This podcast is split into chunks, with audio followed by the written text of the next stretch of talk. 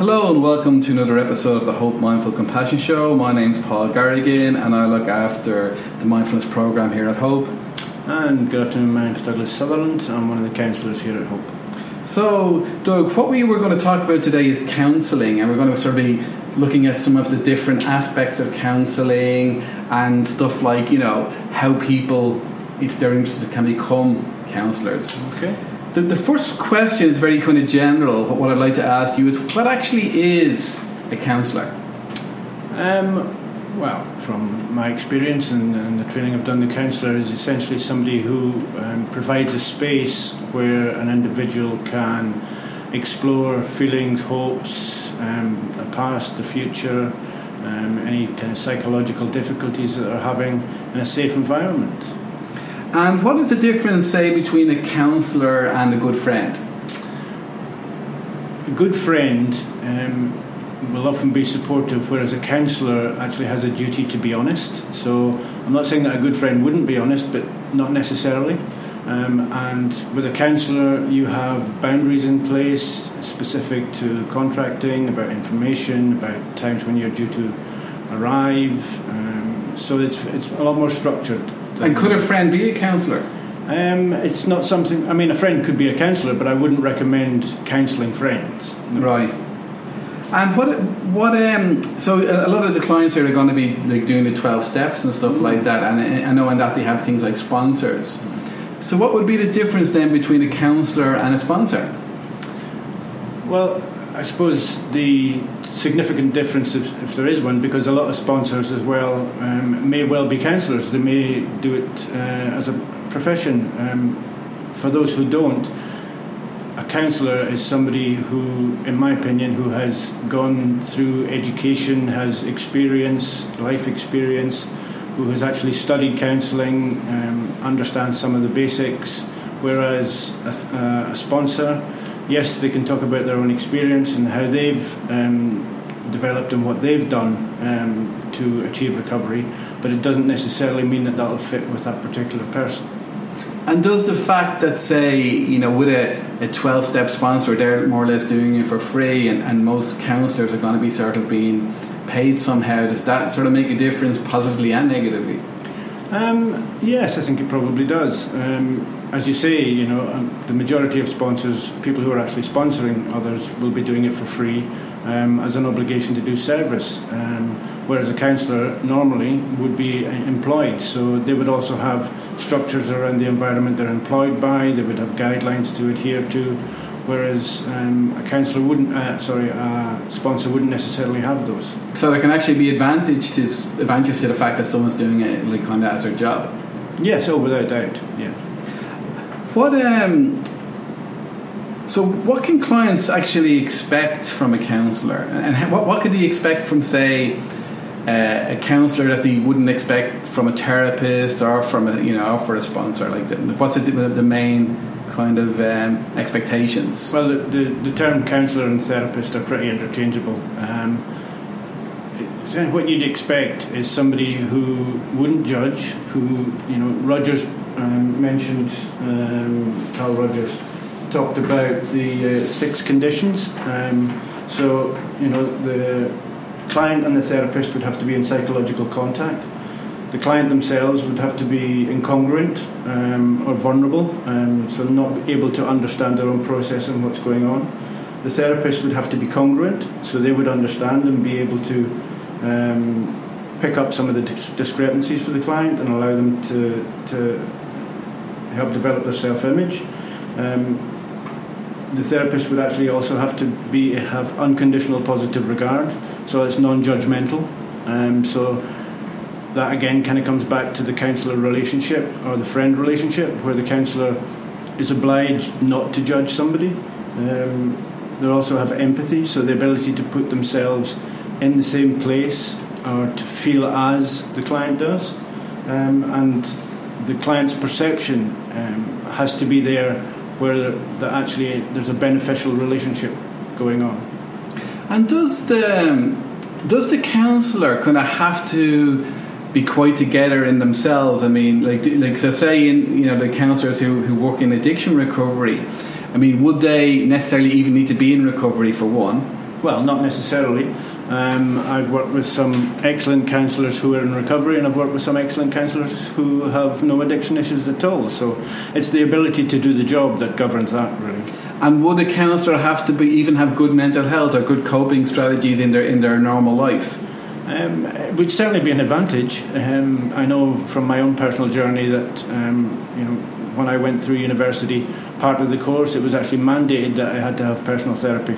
Um, um, I suppose as long as they were being professional and there was no um, crossing of boundaries with the clients, they weren't using clients for their own gratification in any way, ego or financial or anything, then I suppose it's it's they could be not well and still do a good job. That's possible, um, although I would say it's less likely.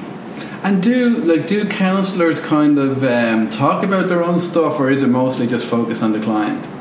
Oh, well, in the counselling relationship, it's about the client, and it's about the client's experience. Um, but would a counsellor kind of say things like, well, this is how I handle this situation? Possibly, but that would be more likely to be within the sponsor relationship. The, the counsellor relationship, being in recovery myself, there are times when my own experience is certainly something that would be relevant to share with the client, but I don't necessarily couch it as my experience. I'll um, I'll share it with the client as the experience of someone else, you know, who's in recovery.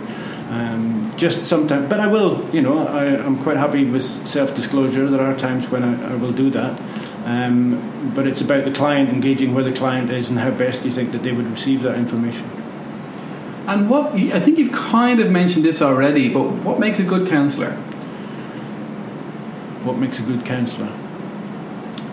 Somebody with the ability, well, I think you have to come from a place of um, of caring, of, of wanting to be able to, to help, a feeling of, you know, genuineness, um, and that ability to actually hear somebody else and be with somebody else without judging them, um, and kind of help them to facilitate change for themselves, because ultimately, you know, the, the therapist can't do the recovery, um, the client has to do it, so the client has to own it, because if they don't own it, they won't value it, and if they don't value it, they won't look after it. So you can open doors and you can help and you can provide a space, um, and and that's probably the best thing to be able to do.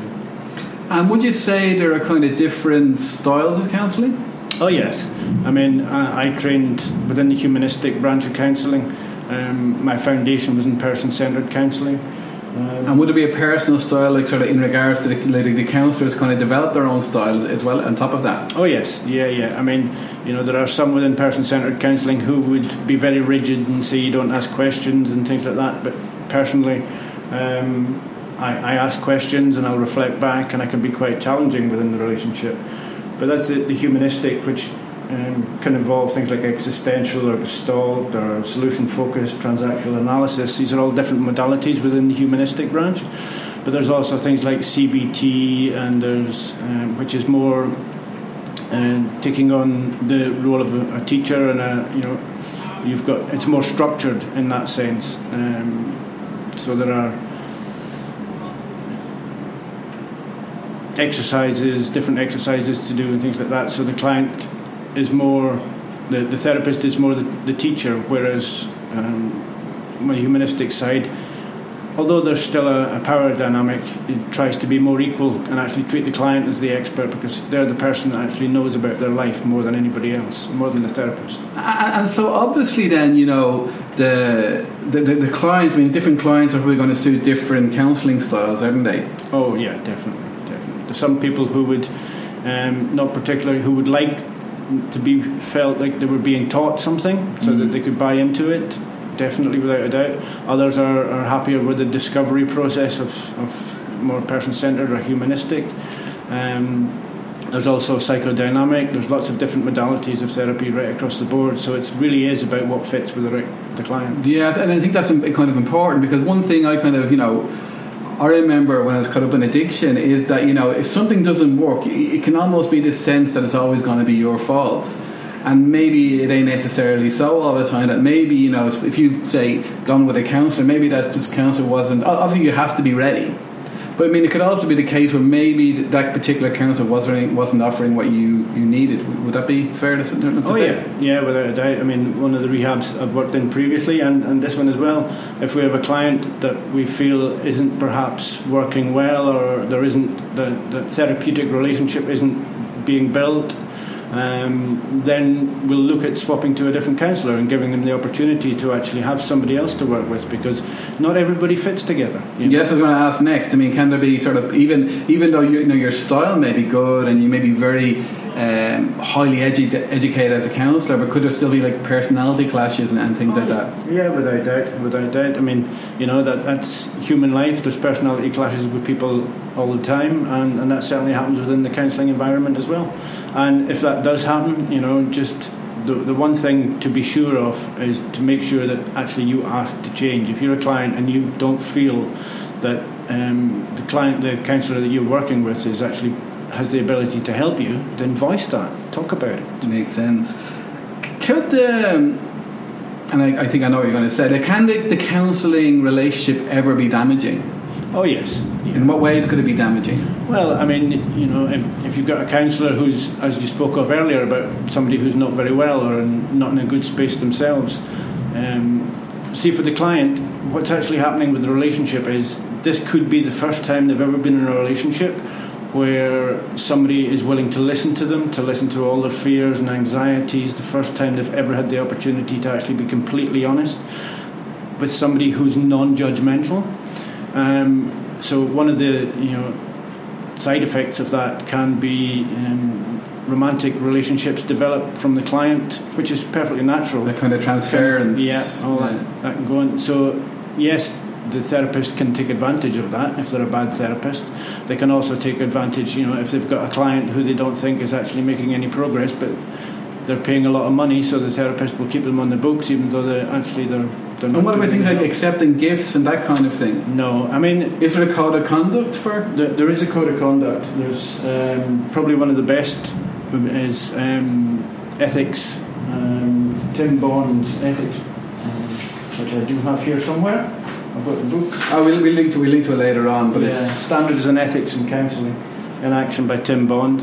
Um, we have a, we used to run a policy whereby, you know, a box of chocolates may be okay, um, nothing over five pound um, in value, um, so wouldn't really accept gifts from clients. It's not really appropriate, but at the same time, as long if it's small, because actually what the client is doing is trying to show their appreciation, and sometimes actually you don't want to just go no, because they may be offended by that, and actually, you know, it may be the first time they've ever taken the risk to invest and to, to show their emotion to somebody else. So it's about judging that, but about also making sure that when you begin the, the contracting process at the beginning of the relationship, all these things need to be laid out, along with, you know, the confidentiality within the organisation, and all these kind of things need to be set out before, you know, the initial uh, sessions, so that everybody actually knows where they are, both Makes for sense. The client's protections and for the therapists. Would you would you say that everyone who comes to rehab necessarily requires counselling? Ooh. In my experience so far, yes. That doesn't mean to say that I won't meet somebody who doesn't. Um, it's very rare, and I certainly I haven't come across it yet, where somebody's ended up in rehab by mistake, um, and they don't need to be there. So, yeah, I'll have to get back to you on that one. If I, you know, ever meet somebody that doesn't need counselling, then I suppose I'm thinking a place like Tam Kabak, where I went, where, where there is no counselling. Ah, okay, okay. Um, well, you know, there's a, a, a great swathe out there of people who get well without counselling. Um, they just, they change their lives, they do something different, um, they engage in different practices or start different hobbies. They just get to the point where they've had enough of living the life one way, and they, and they have the capability to turn around and, and to do something different. Yeah. Can um, anybody become a counsellor? Um, I think anybody can do the training, um, whether... And I'm thinking more particularly now, say, ex-clients and stuff like that, so people who come to, to rehab and they, you know, they, they they get well themselves and they sort of feel ca- a calling to this kind of line of work. I mean, can basically anyone... Well, that's, that's exactly... Just what you're describing is exactly what I did. Um, mm. I was in treatment... Um, six years ago. Um, and when I finished, I kind of had an idea that I was going to have a degree in five years, but I wasn't exactly sure how, but I knew I was going to be working in this field somewhere. So I went through the process and went to uni and got my degree, and you know, and I was volunteering and working all through that. So it sounds like you did it the right way. But like, could anyone just call themselves a counsellor? Um, unfortunately, yes. Um, although that is changing. Um, this, um, as I was talking about earlier, the standards and practice, groups like the B A C P and the U K C P um, in the U K um, have some strict guidelines about who needs qualifications, and they're trying to professionalise the organisations. I mean, within those organisations, we also need to have supervision, which is good for a counsellor, as you were talking about earlier, if they're in a good space. Whereas in other countries, there isn't a requirement for that. So. And what's the sort of, what would you say is the kind of minimum training that, that people need to be counselling? Is there a minimum? Is there like a diploma or a certificate or a degree?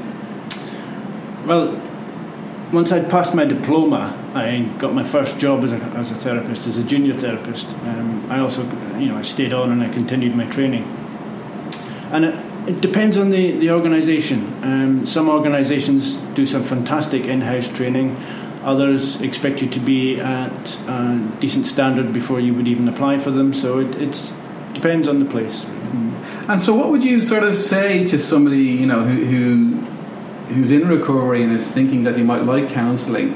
I mean, how is there any kind of clues that, you know, from your experience that you, you'd be good at it or that you'd make it as a counsellor that before you start? Um, like being a pe- like, do you need to be a people person or, or that kind of thing? It's difficult, to be honest. Um, you know, my own experience of going through treatment and being involved with therapists, uh, you know, and I had some brilliant therapists when I was in, in treatment. And I also, you know, through my degree course, I had to have therapy as well. And I had a couple of uh, therapists who weren't so good. Um, so I don't think, I think you've just got to try it. But you can know? you get a taste of it beforehand? Like we have the, the volunteers yes, here and definitely. stuff like that. And do you think that would, um, is that something you would recommend? Maybe try volunteering somewhere? Oh, yeah, yeah, without doubt. I mean, as I say, when I came out of treatment, I volunteered. Um, and I would go into services in the U K and be an example to people that actually recovery is possible. And I did that for, I think, thirteen, fourteen months. And then I got a job as a recovery coordinator. And I did that for another, you know, over a year um, before I got a job as a junior therapist. So I was working with clients all the time, um, full-time. Um, and that was something that I learned a massive amount from. Brilliant. And, you know, some, some you know, clients, perhaps many clients, I mean, they may have a very sketchy work record, maybe have big gaps where they weren't working, and some of them may even have criminal records. I mean, can these type of people, you know, re- really consider a career in counselling, and will that, will that get in the way? Um, well, it depends what, you know, you, you talk about the, the criminal record. That would depend on what um, the convictions were for um, and how it was disposed of. Um You know, if there's something, you know, with um, children or there's um, arson or things like that, or murder, then it's it's highly unlikely. Although I'm not saying, I mean, the stuff with children would definitely be a no. Um, but, I mean, from my experience, that that's why the, the volunteering was so important, because it allows you to start to rebuild your C V, to get some consistency, to get some work history. And allows you the experience of having that as well. And, and in your experience, the people offering these jobs, are they very understanding? Yes, yeah, because they, they accept. I mean, one of the big changes in the U K in the last few years is the understanding that actually people who are in recovery are probably the people who can help those who are trying to get into recovery the most, somebody with their own personal experience. Um, going from that environment yourself and having had the experience that you've had, and then being able to relate that to others, certainly helps. And in regards to, to, to the recovery, um, would you sort of say that clients kind of need a bit of clean time before they even consider something like this? And what, what how long would that kind of be? Well, I mean, they used to say that you needed two years clean before you could start working within the environment, within the, the field. But that's changed a lot in the last few years. I think it's down to about six months now is the recommended. Um, What's your view on that? I think before, you know, it, it depends on the individual ultimately. You know, some people are almost ready to go straight away, Other people, it could take a long time before they're ready for that. I think for everybody, I would give it at least six months, you know, um, before, you know, taking on any employment, of actually volunteering, starting to get some experience. Like, is there a risk? I mean, we used to call it, we refer to the walking wounded, mm. of people sort of becoming counsellors in the hope that will fix them. Oh yeah, without a doubt. You know, I, I remember, you know, sitting in my um, groups at university um, with, you know, people and kind of noticing who was there to get well, you know, mm. because that, and that, be, and that can be a problem, can't it? That can be a problem, yeah. It can be a problem, and. Thankfully, I mean, I went to uh, the course I went on was excellent, run by a guy called Lindsay Cooper at University of Nottingham. Um, phenomenal course, and I'm really grateful that I did it. And actually, when, you know, those kind of situations occurred, which didn't happen often, but it did happen, um, then people were, you know, their card was marked, if you like. They weren't thrown out or anything like that, but, you know, it was, you know, perhaps suggested that they go and do some other work on themselves first and then come back. You see, how long have you been counselling now? Um, I started actually as a counsellor, um, employed as a counsellor in twenty fourteen. So a few years now. And I was just wondering, as the, top, the question just came to me now, I mean, do you, you know we have volunteers here and stuff like that. Like, do you ever kind of get a sense that someone will make a good counsellor? And would you would you suggest to someone that that's a line they would consider, that's a, an area they would consider? Yeah, without a doubt. I mean, there's some people who you will see that just naturally come to the, the environment and the way they respond and their understanding and their enthusiasm, um, but ultimately there are no guarantees. You can you can kind of, you know, hope that somebody would do well, um, and suggest it, and but it has to be someone you've sort of gone, oh, this person make a good counsellor. Yeah, but you never know whether they'll make a good counsellor. You think they might make a good mm. counsellor, but ultimately you don't know. So it's about, it's a journey of discovery, you know. So you wouldn't put a bet on it? No, I wouldn't put a bet on anybody, yeah. You know. And, and also as well, you know, especially within the addiction field, the burnout rate can be really high. So it's about learning to, to kind of pace yourself and to not take on too much, and to a lot of self-care needs to be involved, involved, especially if you're in recovery yourself, you know, because actually what you're doing is you're sitting in your... you're listening, you know, and, and you're there with somebody when they're going through some of their really deepest and darkest stuff, and, and if you can't put that down when you leave at the end of the night, if you start taking that stuff home with you, that's going to really affect you. So, and sort of in the U K, I mean, if someone was, was seriously considering counselling, what type of um, wage could you expect as someone starting off? Well, um, if you're somebody who's possibly working in a rehab in the U K, I mean, it obviously depends depends on different organisations. Um, I would say probably around about nineteen to twenty.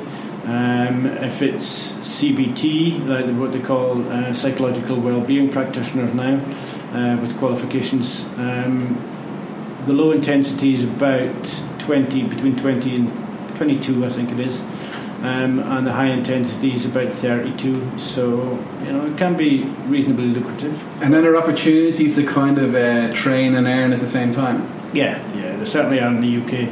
The the promotion of um, I A P T, um, improved access to psychological therapies in the U K, um, you can actually become um, employed by an N H S organisation, and they will pay for you to go to university one day a week. So that's good. And but do you, and do you agree to stay with them for a certain yes, period yeah. of time? Yeah. After you've, after you've been there, you can then also progress into further training and things like that. So, so the final thing I, I want to ask, because I think some people are going to be interested in this, I think maybe many, is kind of resources. What resources would you kind of recommend for people interested in counselling? In both senses, both those who want to be a counsellor or those who just want to know if they need counselling.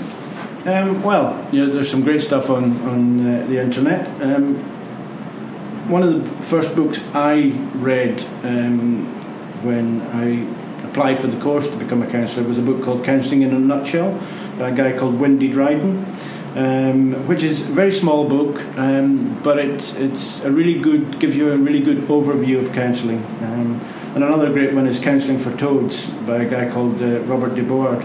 Um, so those are a couple of good books. I'll, I'll link to those. I'll link to those in the in the show notes. And, um, you know, for people who are really seriously thinking about it, The Gift of Therapy by Irving Yalom and The Road Less Travelled by M. Scott Peck are both brilliant books for um, giving you a, Well, I won't say actually. Read them and you'll find out. That's brilliant. Well, thanks a lot, Doug. I've really, I've really enjoyed this. I think we're going to have to do another one soon.